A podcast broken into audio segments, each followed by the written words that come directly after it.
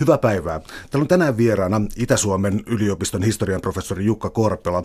Me puhutaan isoista asioista, länsimäisen kulttuurin, länsimäisen yhteiskunnan synnystä itse asiassa, ja vieläpä aika laajalla aikajanalla ensimmäinen kysymys oikeastaan on tällainen aika klassinen historian kysymys, ää, joka kuuluu siihen, että ää, kulkeeko kulttuurit samaan suuntaan. Eli jos kääntää tämän kysymyksen hyvin suoraan, niin voiko historia johtaa muuhunkin kuin länsimaiseen demokratiaan tai kulttuuriin, joka leviää?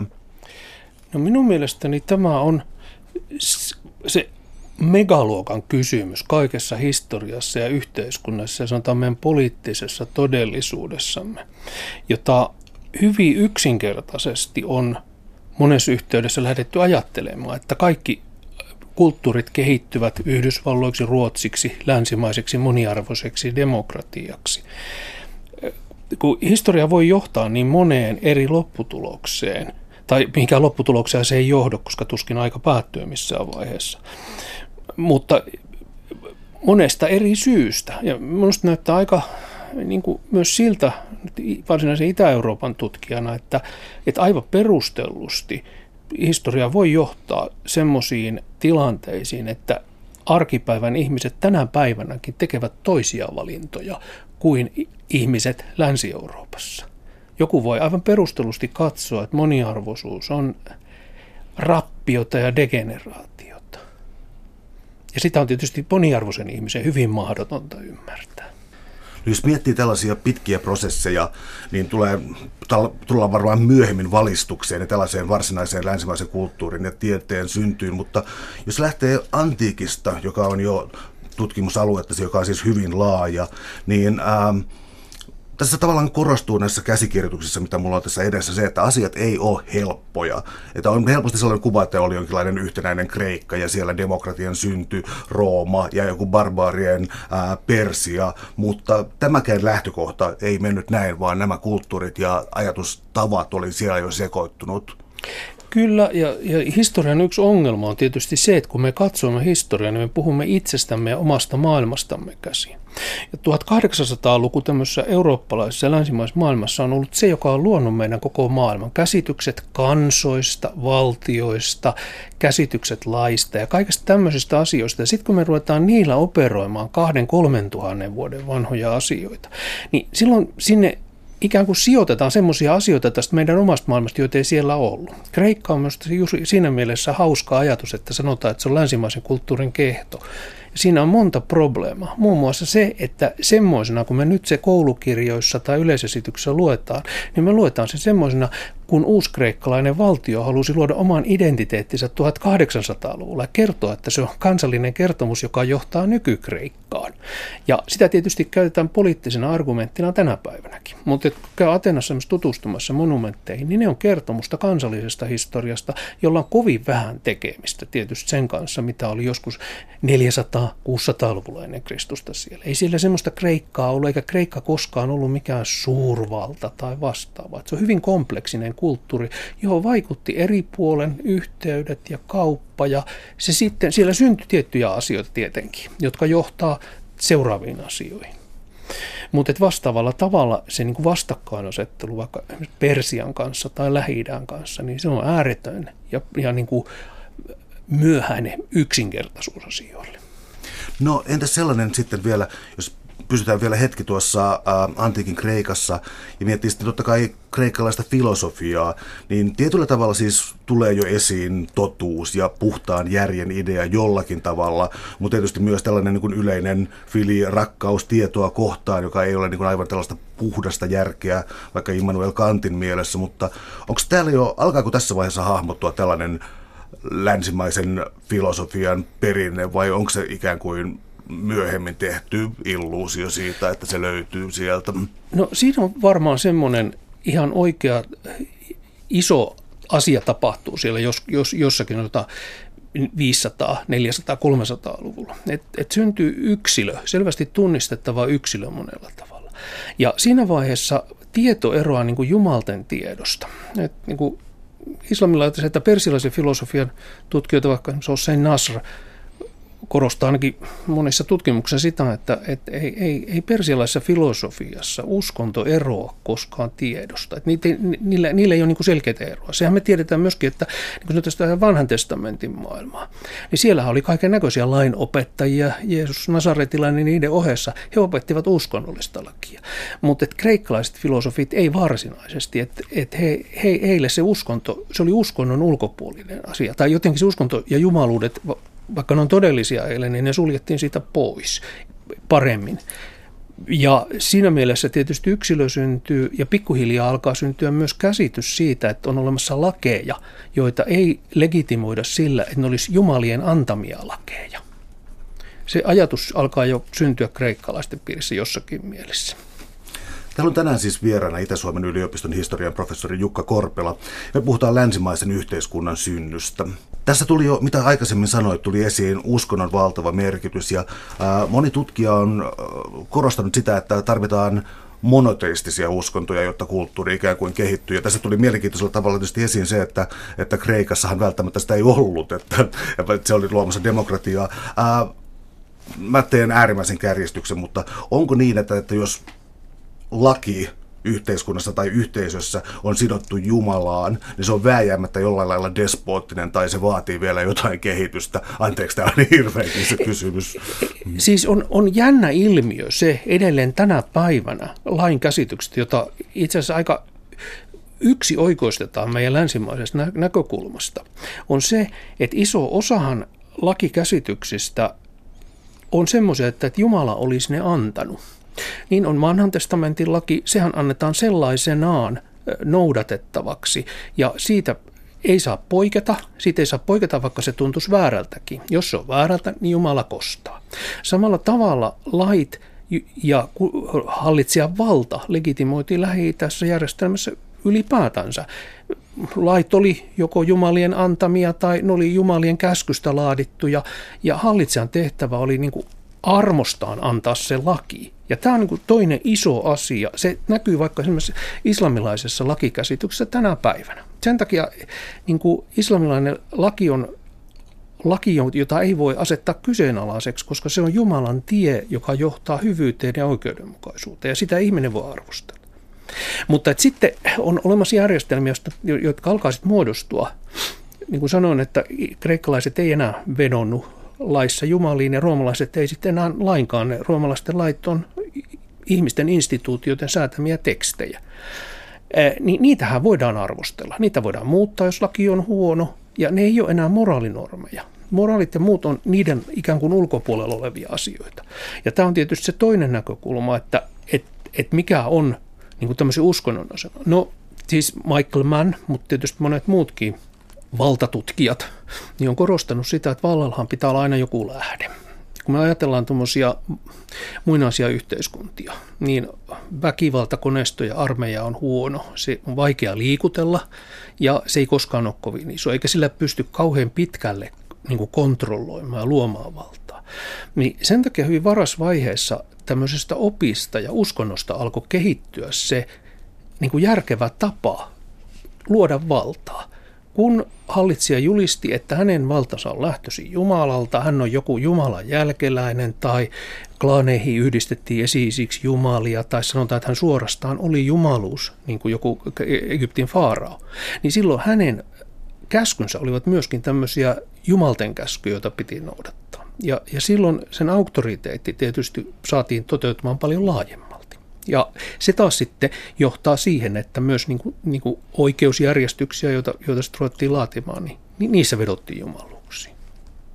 No hypätään sitten iso kysymys suoraan siis roomalaiseen lakiin, joka siis on sitten vaikuttanutkin pari tuhatta vuotta tässä vähintään, mutta ää, luonnehtisitko sitä ja siis sen merkitystä, valtavaa merkitystä länsimaisille maille? Si- siinä on se, että se, e, siinä erotetaan laki uskonnosta. Että ei sanota, että se on hallitsija suo sen armostaan, sen oikeuden tai oikeudenmukaisuuden, niin kuin tapahtuu pitkälti itämaisessa järjestelmässä, mutta sanon kärjistetysti. Tai vaikka vanhan testamentin järjestelmässä, jossa Jumala antaa sen lain noudatettavaksi. Vaan sen säätää toimivaltainen taho, senaatti, kansankokous, keisari antaa ediktin, mutta joka tapauksessa se on jonkun ihmisen antama säädös, jota noudatetaan kirjoitetussa muodossa. Ja näin syntyy ihan oma to, niin kuin ammattikuntansa tuomarit, jotka ryhtyy tulkitsemaan lakeja. Syntyy oikeusperiaatteita, joiden perusteella niitä sovelletaan. Ja sitten niitä aletaan kodifioida, eli saattaa yhteen eriaikaisia lakeja, katsotaan mitä ne tarkoittaa, etsitään, antaa selitysteoksia niiden ristiriidoille – ja kommentteja siitä, että miten niitä täytyy yksityiskohtiin soveltaa. Ja tämä on aika vallankumouksellinen keksintö. Se syntyy Roomassa tasavallan ajalla ja sitten läpi keisariajan. Että se viimeinen kodifikaatio, eli Corpus Juris Civilis sit myöhemmältä nimeltään, eli Justinianuksen lakikoodeksi 500-luvun alusta, niin pitää sitten sisällään niin kuin kaiken siihen asti sen kirja tai lait, jotka oli voimassa tuohon aikaan ja kasattu kasa. Sillä ei sinänsä sitten myöhemmän käsityksen kannalta sillä oli se merkitys, että sitä ruvettiin noudattamaan Länsi-Euroopassa lakien mallina tuolla tuhatluvun jälkeen. Ja, ja sen takia tämmöinen roomalaistyyppinen laki on sitten niin kuin tyypillinen nimenomaan länsimaiselle yhteiskunnalle. Voiko tästä vetää nyt niin suuren johtopäätöksen, että voisi katsoa, että esimerkiksi omistaminen, maan omistaminen on sellainen, joka saa juurensa roomalaisessa laissa ja jatkuu edelleen, joka on niin perustan meidänkin lainsäädännölle? No hyvin niin kuin nopeasti yksinkertaistaen se on niin, koska koska siis itämaisissa järjestelmissä ne on ensinnäkin järjestelmänsä vuoksi kollektiivisia. Niin kuin sanoin, että se yksilö alkaa hahmottua 500-400-luvulla Välimeren niin sanotun kreikkalaisen kulttuurin piirissä ja sitten se että on tietysti roomalaisessa kulttuurissa. Kun siellä tarvitsee, kun yksilö on syntynyt, niin täytyy myös määritellä yksilön asema oikeudellisesti ja yksilön omistukset ja kuinka yksilön omistukset sitten peritään, kun hän kuolee. Ja alkaa syntyä niin kuin omaisuuden ja yksity- omaisuuden käsite ihan toisella tavalla kuin se on näissä lähi kulttuureissa, jossa ollaan kollektiivin jäseniä se on suvun tai klaanin tai jonkun muun omistuksessa niin sanotusti, tai se saattaa olla esimerkiksi hallitsijan käyttöön antamaa tai lainaamaa maata. Ja, ja silloin niin kuin sitä säädellään aivan toisella tavalla, ja siihen ei tarvitse, tarvitse ratkaista sitä perintöä. Ja kun tässä syntyy myös se hassu asia, että kun yksilöitä täytyy määritellä, ja kun sitten kaupunkiyhteisöissä ei enää olla moniavioisia, niin on tietysti perheitä myöskin, jossa on vain tyttöjä. Niin naiset alkaa syntyä jollain tavalla oikeudellisiksi olennoiksi, koska heidän, heillekin tulee omistusoikeuksia. Ja sehän sitten niin Länsi-Euroopassa ikään kuin uudelleen syntyy tämä ajatus joskus sydänkeskiajalla. Mutta nimenomaan roomalaisen oikeuden ja yksavioisuuden kautta. Kun taas niin kuin Lähi-idän moni klaaniyhteisössä, niin tätä ongelmaa ei tarvitse ratkaista. Tämä on juuri sellainen, joka on mua ällistyttänyt, siis sen vähän mitä tunnen tätä mm. aluetta, mutta siis tämä ikään kuin varakkaiden mahtinaisten ilmestyminen historiaan, joka mahdollistuu tässä vaiheessa.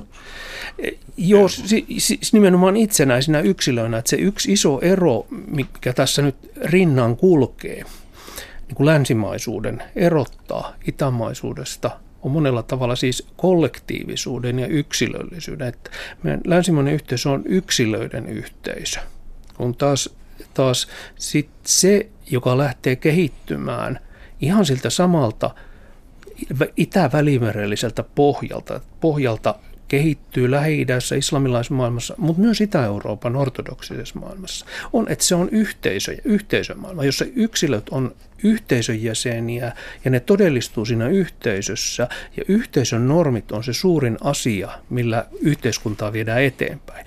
Ja, ja sielläpä ei silloin, siellä kaikki omistukset ja muut, vaikka on mahtavia naisia historiassa tunnetaan toki näissäkin yhteiskunnissa. Et se ei ihan suoraan, että et, kysymys ei ole sinänsä niin naisesta itsessään.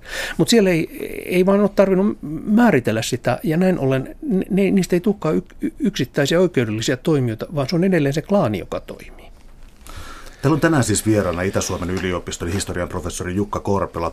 Me puhutaan länsimaisen yhteiskunnan synnystä. Äh, mun mielestä voitaisiin jatkaa suoraan tästä teemasta, mikä tuli esiin, koska tässä on tämä yhteisö ja perhe ja klaani ja tässä on tällaisia ikään kuin, ja kollektiivi, tässä on tällaisia käsitteitä, jotka on, ää, jota niin kuin vähän hankala tietysti sijoittaa eri historiallisiin jaksoihin, mutta jos mä oikein ymmärrän sun tekstiä, niin tässä on tavallaan kaksi prosessia. Toinen on se, että yksilö alkaa kehittyä ja jättää yhteisöä, ja toinen on se, että yhteisö alkaa muuttua maallistuessa yhteiskunnaksi. Että jotenkin tällaiset kaksi prosessia, ehkä ne on päällekkäisiä, mutta... Joo, siis suuresti niin ymmärtäisin sen asian menevän, menevän niin, että, että kun sitten roomalaisessa yhteiskunnan maailmassa syntyi yksilö ja yksilön niin kuin, ja laki, maallinen laki, ja se oli yksilöiden yhteiskunta, niin siinä samassa toki jatko tämmöinen mun lainausmerkeissä persialaiseksi maailmaksi kutsuma malli, jossa eletään yhteisöissä. Ja yhteisöt toimii, ja siellä on omat uskonnolliset lait, joihin se roomalainen laki ei paljon vaikuttanut.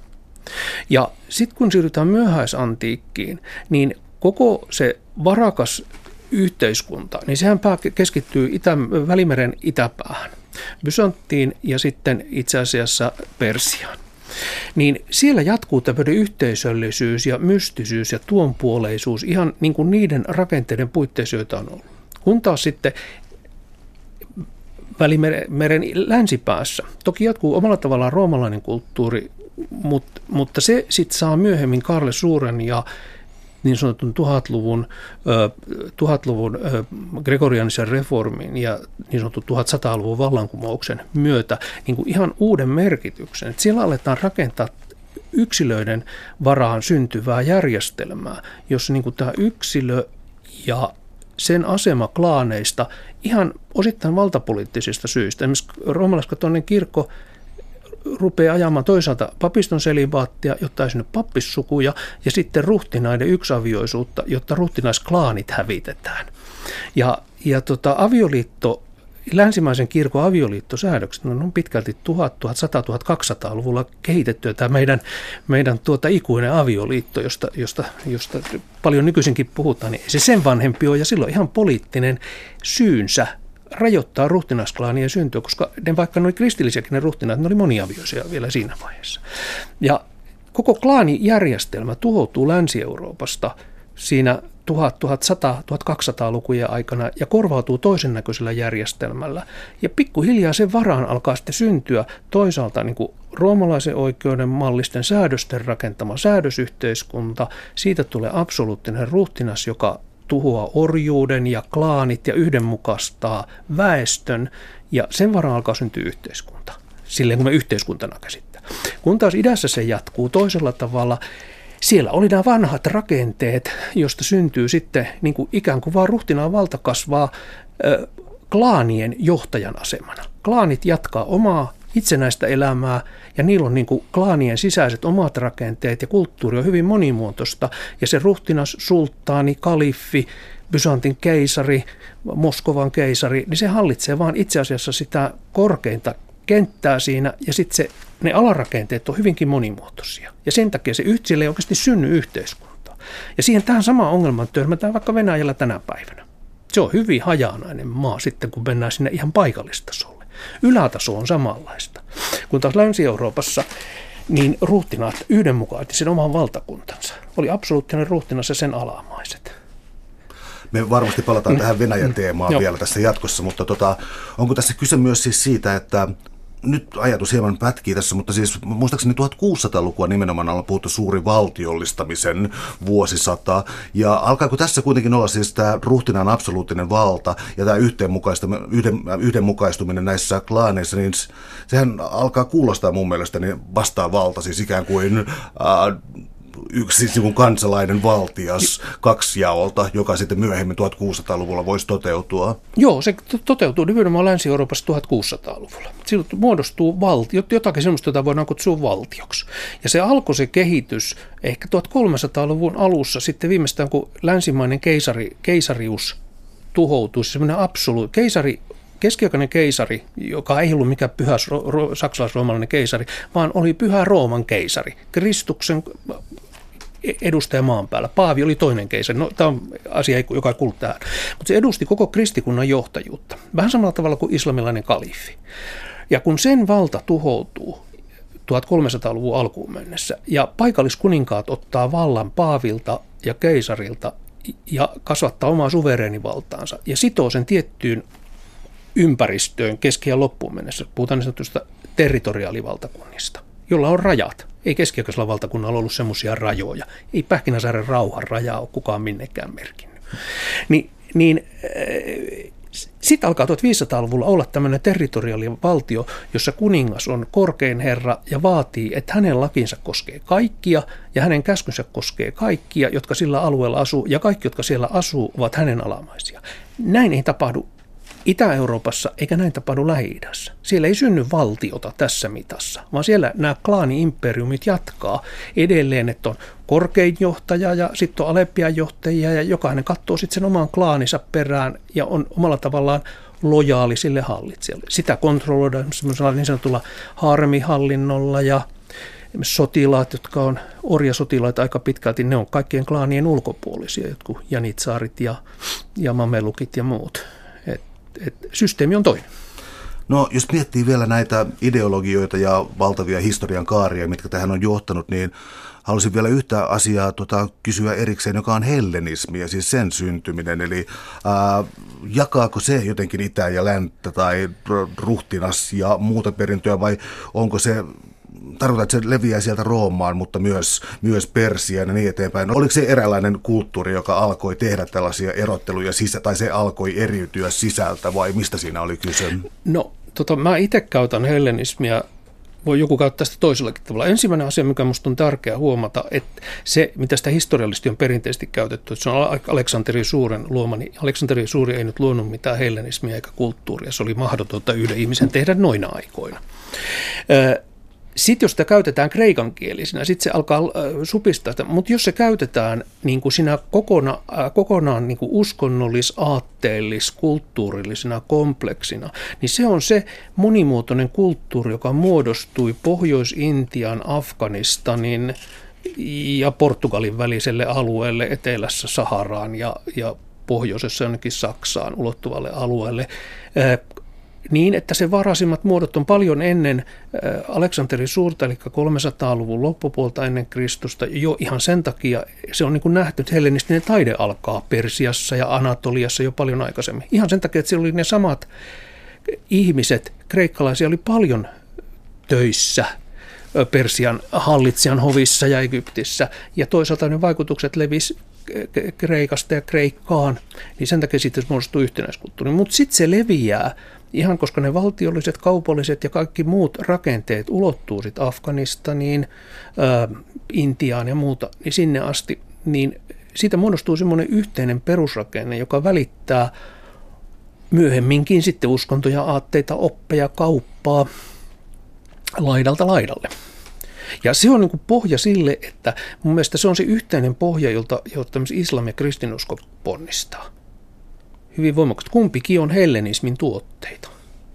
No tuosta on varmaan tärkeää jatkaa eteenpäin siis se, että ää, moni varmaan tuntee sen asian, että antiikin sivistysperintö ei suinkaan ole ollut mikään jatkumo länsimaiden historiassa. Ei todellakaan tässä on jo käynyt ilmi, että tämä on hajanaista. Joskus se voidaan esittää sillä tavalla, että itse asiassa islamilaisissa maissa pidettiin yllä länsimaisen yhteiskunnan sivistystä, joka sitten renessanssissa viimeistään tuli taas takaisin länsimaihin. Mutta tuota... Ähm, jos mä muotoilisin tästä nyt vähän tiiviimmän kysymyksen, niin se on tota, ähm, kuinka paljon islam oikeastaan siis oli hellenistinen tai sitten äh, antiikin traditioita tunteva? No aivan täysin, koska siis sehän muodostuu 600-luvun alkupuolella alkaa muodostua Arabian nimin varsinkin se eteläosa, niin hän oli hyvinkin väkirikasta aluetta ja sinne vaikutti usea niin kuin uskonto, juutalaisuus, kristinuskon eri muodot, zarathustralaisuus ja niin poispäin. Se, ja sitten se oli paikallista vanhaa animismia. Ni, niin sehän muodostuu näiden yksijumalaisten uskontojen niin kuin jonkinnäköisenä synteesinä omasta näkökulmastaan, näin on ymmärtänyt.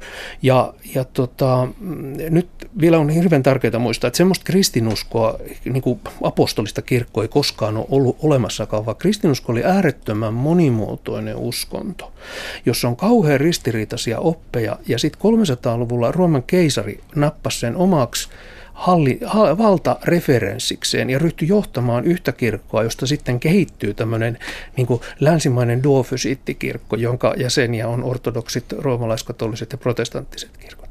Mutta kaikkea muuta kristinusko oli siellä lähi hyvin paljon ja sehän vaikutti tietenkin hyvin voimakkaasti se ja hellenismi suoraan ja vanhat uskonnot suoraan siihen kulttuuriin, joka muodostuu sitten islamilaiseen maailmaan. Ja sitten kun keisari ryhtyi vainoamaan filosofiaa, niin filosofian harrastushan, siis klassisen filosofian harrastushan häviää, kun 500-luvun alussa suljetaan kristinuskon, eli keisarin vallan vastaisena filosofikoulut. Iso osa niistä siirtyy nimenomaan Persian valtakunnassa olleisiin, olleisiin filosofikouluihin opettaa. Ja, no siis Platon, uusplatonilaisen filosofian keskus, että, että Bagdadin peripateettinen koulu oli hyvin keskeinen tota, filosofian keskus siellä, siellä tota, 700, 800, 900-luvulla. Ja tämä nimenomaan klassisen filosofian harrastelu, harrastaminen ja kehittäminen, niin se, se jatkuu pitkään, pitkään, pitkään tota, näissä vanhoissa filosofikouluissa ja sitten tietysti keskiä filosofian keskuksia on semmoiset paikat kuin Samarkand ja Herat ja, ja muut, jotka nyt nykyisellään kuulostaa ei, ei mitenkään niin kuin kauhean merkittäviltä tämän alan paikoilta. Mutta kristikunnassa tapahtui se, että kristikunnan keskuksessa, eli, eli Konstantinopolissa, joka jää niin kuin isoksi Rooma-alueeksi, niin siellä ryhtyy traditionaalisesti keisari ryhtyy kontrolloimaan. Se ei ole minkään kukoistava opillinen keskus. Läntisessä Euroopassa taas sitten pieniin kuningaskuntiin jakautuneena siellä säilyy tietyllä tavalla filosofian harrastus, mutta sitten se alkaa vasta tuhatluvulla ja se oli siirtynyt nimenomaan sitten niin lähi keskuksiin. Et se tietysti pitää tätä opillista oppia yllä. Ja sitten oli vielä suuri käännösliike tuolta 300-luvulta alkaen, jossa kreikkalaisia tekstejä käännetään syyriaksi ja sitten arabiaksi. Käännetään toki muitakin, myöskin intialaisia ja, ja muuta tekstiä. Et sinne niin kuin kasatti hyvin paljon niin oppineita keskuksia. Ja se rakentuu sitten jonkin asteisen hellenismin päälle. Että, että on tietysti monia tutkijoita, jotka sanoo, että ei ne edusta hellenismiä, ne Persia ollut hellenistinen kulttuuri, koska ei Persian maaseutu sitä ollut. Ei, mutta kaupungit oli. Niin, tota, niin se varaan se kyllä rakentuu. Ja se, siksi sulla on iso perus. Sitten Länsi-Euroopassa silloin vaan semmoinen jatkumo, että kun Länsi-Euroopassa sitten Karle Suuren aikana ryhdytään kokoamaan ja viemään eteenpäin, niin siellä ei ole olemassa ilmeisesti semmoisia estäviä rakenteita, jotka Bysantissa oli, estämässä uusia keksintöjä. Ja filosofian harrastus lähtee niin kuin ottamaan hyvin voimakkaasti, samoin kuin oikeustieteen harrastus lähtee ottamaan hyvin voimakkaasti niin kuin askelia eteenpäin kun taas Bysantissa otettiin malleja aika paljon sitten siitä lähi järjestelmästä, joka pyrki sulkemaan näitä kehityskulkuja. Entä sitten vielä sellainen maantieteellinen täsmennys, että kun tässä ollaan oltu antiikissa ja hellenistisessä kulttuurissa, niin tuota, missä vaiheessa tämä siis Alppien pohjoispuoliset yhteiskunnan muutokset, ää, mä tarkoitan tällä ehkä laajemminkin sitä, että millä tavalla Länsi-Eurooppa alkoi hahmottua myös tänne niin kuin pohjoisempaan periferiaan, jos niin voi sanoa. Puhta, puhtaasti kaiketikin siis äh, kristillisen ruhtinaan vallan muodostuksen myötä. Et Roomahan tietysti kontrolloi jossakin mitassa äh, tietty osa Saksaa ja Gallia ja Britteisarja, mutta sehän sitten rapistuu sieltä se, ne valtajärjestelmät pois ja sinne syntyy tilalle uusia, puhutaan kansainvälisrajojen germaanista kuningaskunnista, mutta mut niin ei ollut, koska eihän kansainvälukset nyt oikeasti niitä ole ollut olemassa. Ei ne kansat vaellelleet minnekään, vaan siellä oli paikallisia rakenteita, jotka roomalaistu pikkusen ja, ja sitten sinne perustui näille paikallisille rakenteille semmoisia myöhäisantiikkisia, myöhäisroomalaisia hallintotapoja, jotka yrittivät soveltaa omaa laatustaan roomalaista oikeutta ja, ja kulttuurit, jotka latinalaistuivat eikä suinkaan germanisoituvat. Ja sitten kun niiden valtaan, ne siirtyy kristillisiksi. Silloin, silloin se on jännä prosessi 1400-luvulta ehkä 900-luvulle on se, että ne oli klaaniyhteiskuntia kanssa. Ja niiden niin kuin valtajärjestelmä keskeisen hallitsijan kannalta oli järkevää ottaa kristinusko, koska koska keisariteoria takasi silloin hänelle vallan keisarilta käsin. Kun taas niillä paikallisilla järjestelmillä oli niin, että se hallitsija oli tämmöinen klaanien päämiesten niin kuin yhdestä klaanista, pyhästä klaanista ottama johtaja, jonka asema ei nyt ollut kovin vakaa. Tämä oli yksinkertaisempaa levittää sitä kristinuskoa ja kristinuskon kautta ruhtinaan valtaa ja sitten jo 900-luvulla verotusoikeutta. Että se oli niin kuin linjassa, että 70-luvulla jo František Graus kuvasi tarkasti, miten länsislaavia alueella tämä tapahtui. Että papisto oli tärkein niin kuninkaan vallan ja verojen edistäjä siellä. Ja siksi kuninkaan kannatti ryhtyä kristityksi, koska hän sillä tavalla riisu klaanit vallasta ja otti vallan itselleen, jonka hän oli sitten saanut Paavilta tai sitten keisarilta uskonto tuntuu tässä näppärältä. Jos nyt ottaa vaan ajatusloikkana, niin Kustaa Vaasakin kannatti varmaan omaksua tämä protestanttisuus ja valtapeli oli sellaista.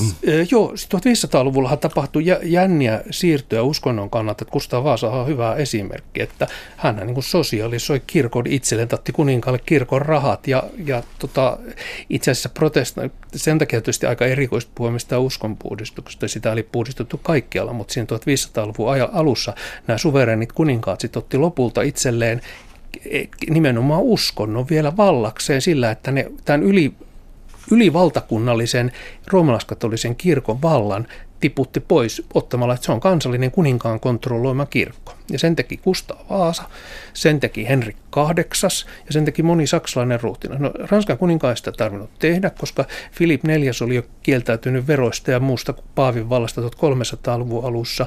Ja se olisi ihan hyvin voinut topautua esimerkiksi Moskovan Venäjällä, jos ei siellä sitten olisi niin Makarin reformien myötä niin kuin pystytty toteuttamaan keisarikunta, jolloin siellä olleet tämmöiset ihan protestanttissävyiset opit, niin sanottu Volgan takaisten vanhusten opit, niin, niin, niin ne olisi voinut saada valtaansa. Ja sitten Safaviidien Persiassa, jossa hallitsija keksi vaihtaa sunnalaisen islamin shialaiseksi, jotta siitä syntyi, saatiin tota, mm, selkeä vastakkainasettelu osmaaneihin. Ja taas idänpuolella oleviin, oleviin tota, mus, muslimivaltakuntiin. Että sitä käytettiin hyvin pragmaattisesti. Täällä on tänään siis vieraana Itä-Suomen yliopiston historian professori Jukka Korpela. Me puhutaan länsimäisen yhteiskunnan synnystä.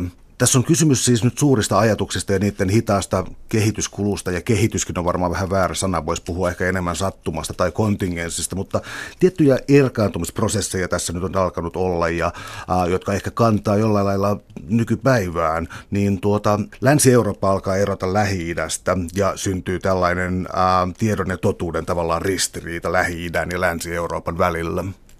Joo, se alkaa muodostua siinä. Siis 1100-luku on tärkeä vuosi. On puhuttu, vanhasti historiassa puhutaan 1100-luvun renesanssista, mutta, mutta nykytutkijat puhuvat mieluummin 1100-luvun vallankumouksesta Länsi-Euroopassa. Ja se tarkoittaa, että Länsi-Eurooppa ottaa askeleita irti vanhasta perinteestä. Siihen asti aika pitkälti antiikki jatkuu jossakin muodossa, muodossa Länsi-Euroopassa.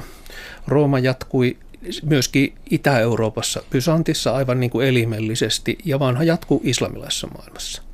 Mutta 1100-luvulla siinä tapahtuu, tapahtuu muutamia asioita. Syntyy Paavin valtakunta. Paavi rupeaa yhdenmukaista länsi-eurooppalaisen opetuksen aluetta. Ja ihan niin kuin sillä tavalla, että hän rupeaa luomaan valtakuntaa, jota hän kontrolloi maallisena valtakuntana. Että hän ei ole puhdas uskonnollinen johtaja. Ja siinä vaiheessa syntyy esimerkiksi nämä avioliitto, avioliittosäännöt, joilla yritetään, Paavi yrittää alistaa ruhtinaita omaan kontrolliinsa. Ja pal- paljon muutakin. Se on yksi tämmöinen iso pointti. Sitten toinen asia on siinä vaiheessa se, että tätä Paavin valtakunta aletaan myös rakentaa ensin niin kuin ihan oikeasti säädännäisoikeus, kanoninen oikeus on ottaa mallia nimenomaan roomalaisesta oikeudesta. Ja sitä otetaan sitten muuallakin muille. Että oikeudellinen ajattelu, oikeus alkaa erota uskonnosta, mitä ei tapahdu Bysantissa eikä tapahdu lähi jossa niin kuin oikeus edelleen tänä päivänäkin käsite, se on osa uskontoa. Niin kuin tuossa alussa sanoin, niin, niin se on se armo, jonka Jumala on antanut ihmisille, on ne säännöt. Ja niin myöskin bysanttilainen laki kehittyi roomalaisesta laista kohti tämmöistä itämaistyyppistä lakia sitten jo niin kuin, itse asiassa jo 500-luvun lopulla alettiin niin kuin, kehittyä siihen suuntaan. Mutta lännessä otettiin as, aske tänne päin. Sitten se iso asia, mikä tapahtuu, niin on, on filosofian kehityksessä.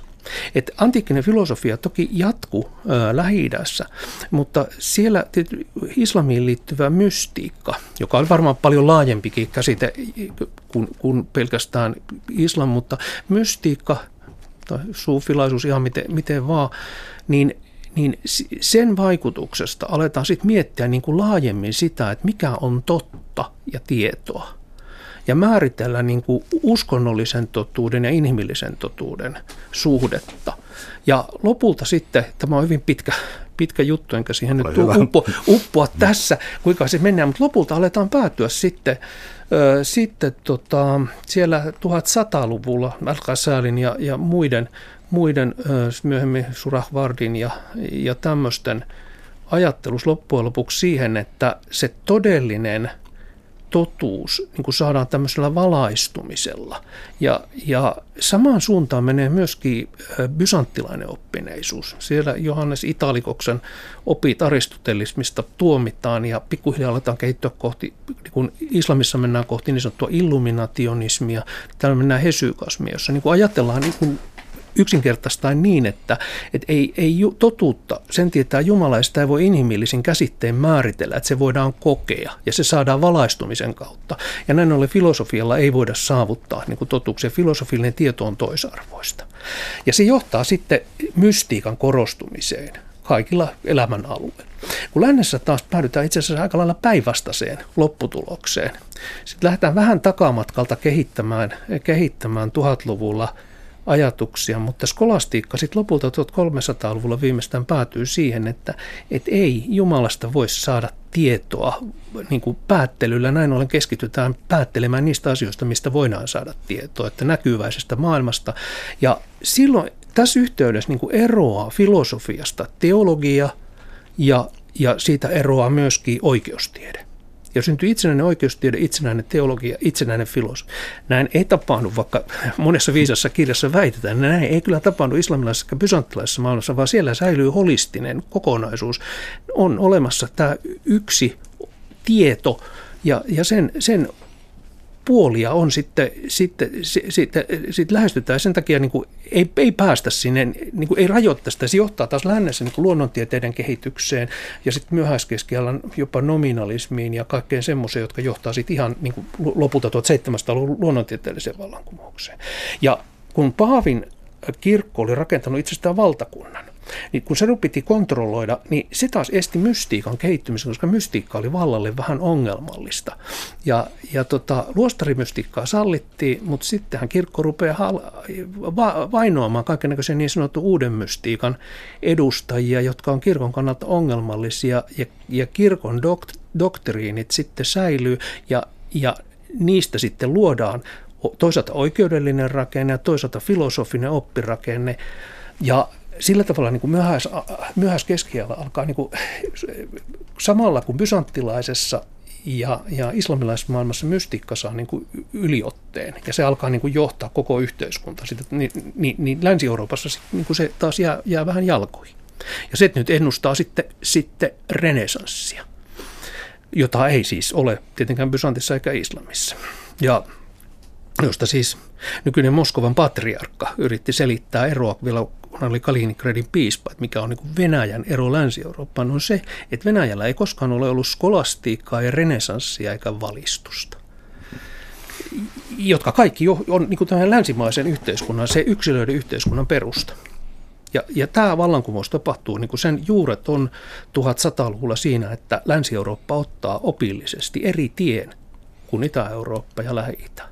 Uh, jotta tämä selkeytyisi, niin tota, tässä kävi ilmi, mitä sanoit, että Länsi-Euroopassa alkoi ikään kuin eriytyä uh, teologia omana tieteenalanaan, filosofia omana, ei enää uskonnollisena alueena, ja oikeus. Ja syntyi nyt tavallaan tällainen niin kuin tieteellinen työnjako. Jos mä suunnilleen siteraan sua oikein, muun muassa sä mainitsit asian sillä tavalla, että, että tuota, keskustelu oikeudesta ja oikeusperiaatteiden muuttamisesta ää, koetaan länsimaissa hyvänä asiana ja kehityksenä, kun taas idässä se muuttuu Jumalan pilkaksi. Kyllä, siis, siis kun ihmiset ajattelee näitä, vaikka, vaikka, vaikka sharia ei ole, se ole mikään lakikirja tai Mooseksen lakia, niin kysymys on siitä, että ne on annettu ihmiselle armosta noudatettaviksi. Ja niiden vastaiset lait on vääriä eikä niitä ole tarkoitus kehittää, että Jumala kehittää sitten lakeja, jos haluaa, mutta ihminen ei saa niitä vastaan asettua.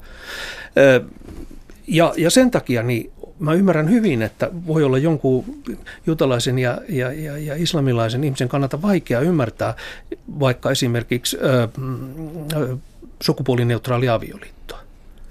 Et, et että ihminen ei voi pohtia tämmöistä kysymystä. Kun taas se meidän länsimaisen ihmisen kannalta on tietysti aivan älytöntä, että miksi tätä ei voi pohtia. Että ne laithan on, on, ne on jonkun parlamentin säätämiä, että sitten ne istuu tuolla eduskunnassa, että säätää uusia lakeja. Pikemminkin tuntuu aivan kummalliselta semmoinen nykyaikainen keskustelu, että, että joku perustuslaki estää jonkun lain. No sehän voidaan perustuslain säätämisjärjestyksessä säätää uusiksi, että jos se on niin kuin tarpeellista.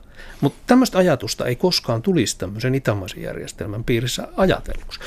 Kun taas sitten on niin kuin järke, niin kuin jännä ajatus se, että hallitsija, joka niin kuin suonelait, että kun me ajatellaan monta kertaa jotain tämmöistä vaikka presidentti Putinia, joka voi kävellä lakien yli, niin, niin se taas koetaan aivan oikeudenmukaiseksi, koska se hallitsija on se, joka edustaa sitä armoa ja, ja hän niin kuin kansansa parasta ajatellakseen voi niin kuin rikkoakin niitä lakeja. Ajatellaan, että, että se toimii näin. Näinhän meillä ei voisi ajatella.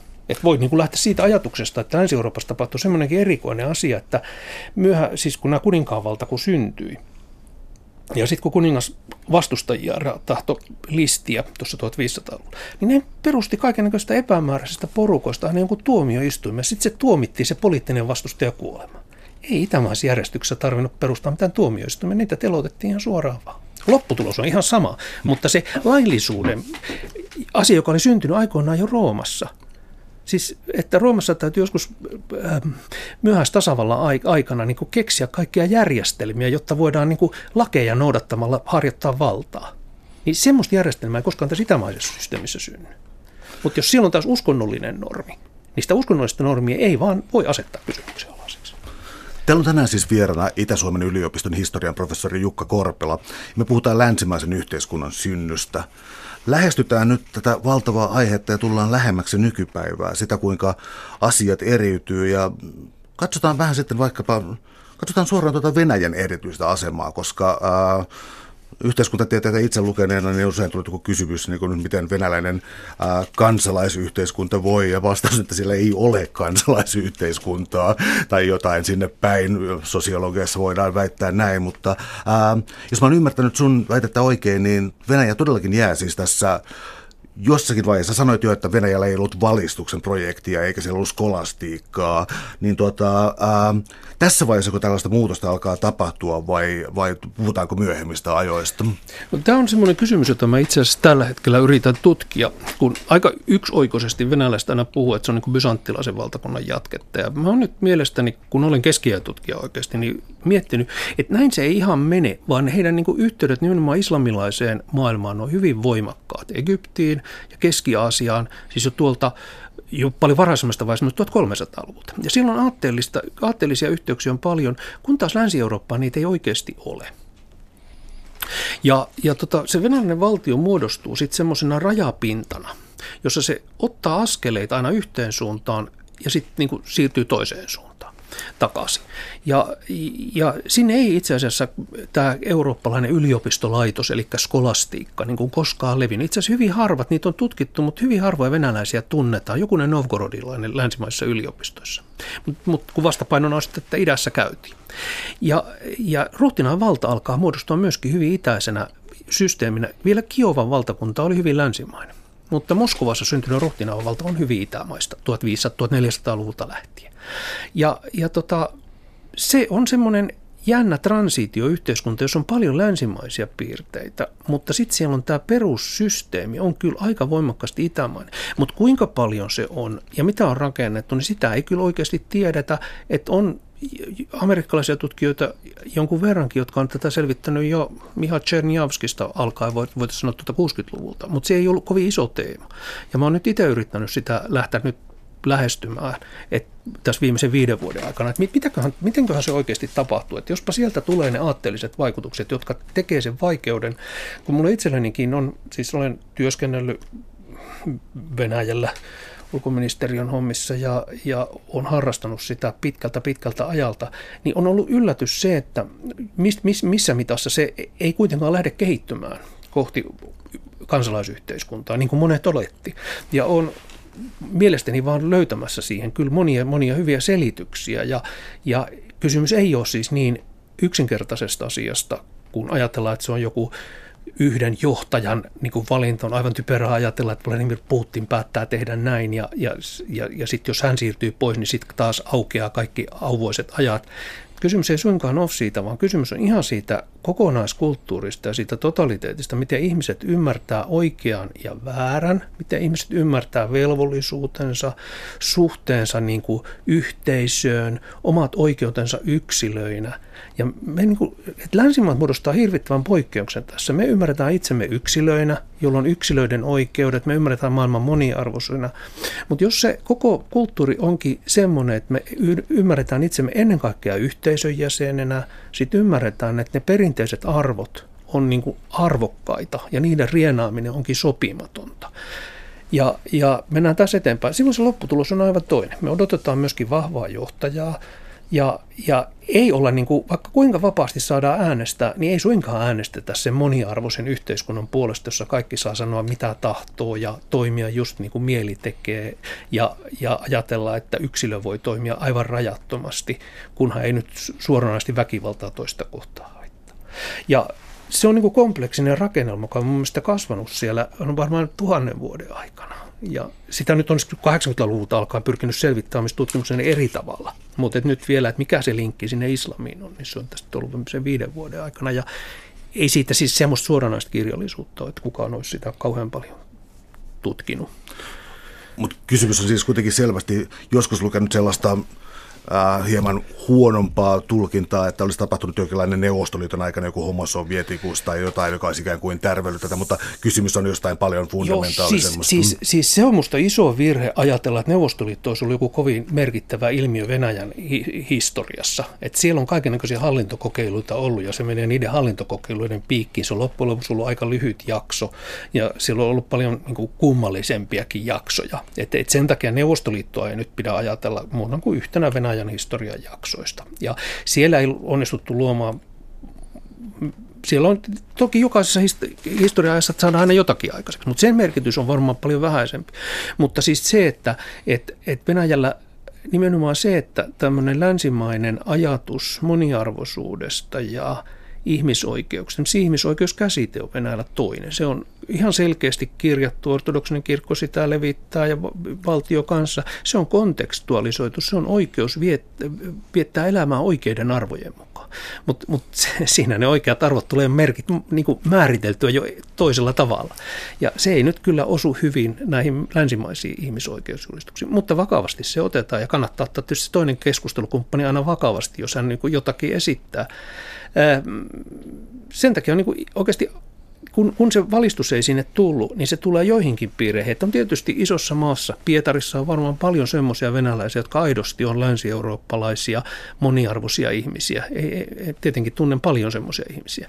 Mutta en mä nyt epäilisi, että niiden vaikka astrahanilaisten, venäläisten, jotka niin kuin aidosti pitää kauheena tätä asiaa, niin he olisivat jotenkin niin kuin älyllisesti jälkeen jääneet, vaan heidän ympäristönsä ja kasvupiirinsä on toisenlainen. Ja isossa maassa on monennäköisiä, monennäköistä, että enemmistö siitä kulttuurista kuitenkin johtaa varmaan sitten siihen, että, että halutaan enemmän toisenlaista turvaa kuin tämmöistä länsimaista ajatusta. Ja sitten se asia, mikä on tärkeä huomata, on se, että tämmöisissä yhteisöllisissä järjestelmissä, niin silloinhan siellä yhteisön sisällä, yhteisöt on niin kuin hyvin yksiarvoisia sisällöllisesti, mutta yhteisöjen välillä saattaa olla suuria eroja. Sen takia lähi on täynnä vaikka kaiken näköistä pientä uskontokuntaa.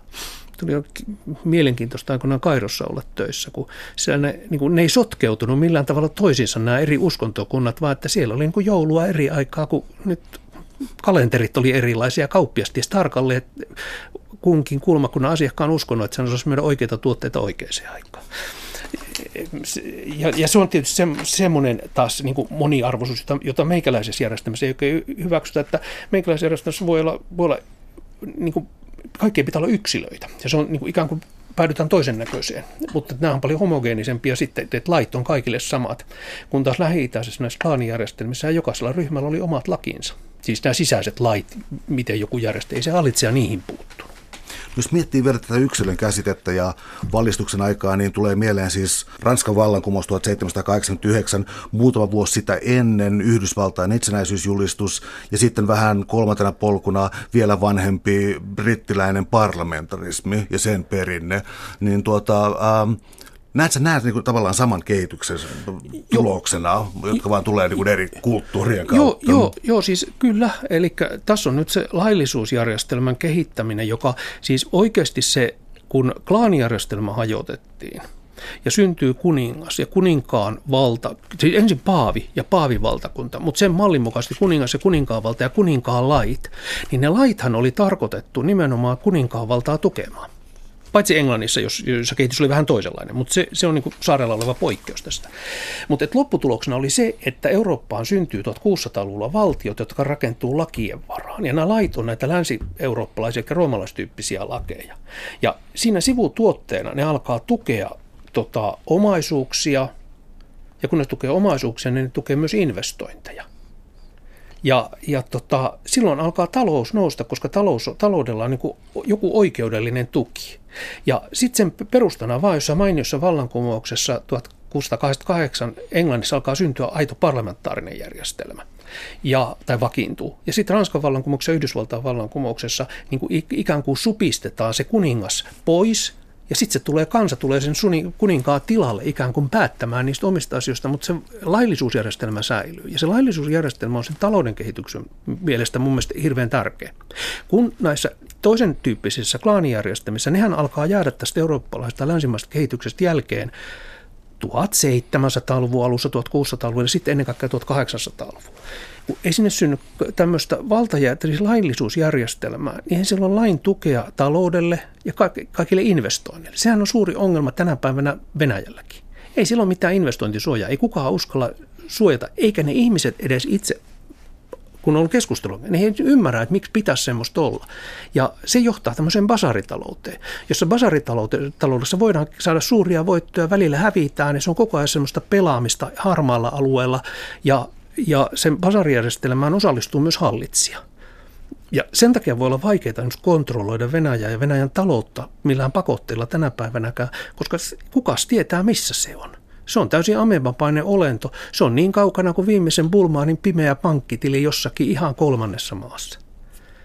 Se ei ole sillä tavalla aito kansantalous, ei muodostu semmoista kokonaisuutta, niin kuin sy- syntyy näihin länsimaisiin kuningaskuntiin, joissa sitten tämä laillisuusjärjestelmä, joka joka yksi puoli on se, että syntyy kansa, tai demokraattinen järjestelmä, eli kansa on parlamentissa niitä säätämässä, niin se tukee sitten myöskin niin kuin epäoikeudenmukaisia sijoituksia ja se tukee vaikka, vaikka suomalaisten upporikkainen eläkkeiden siirtämistä, siirtämistä Portugaliin.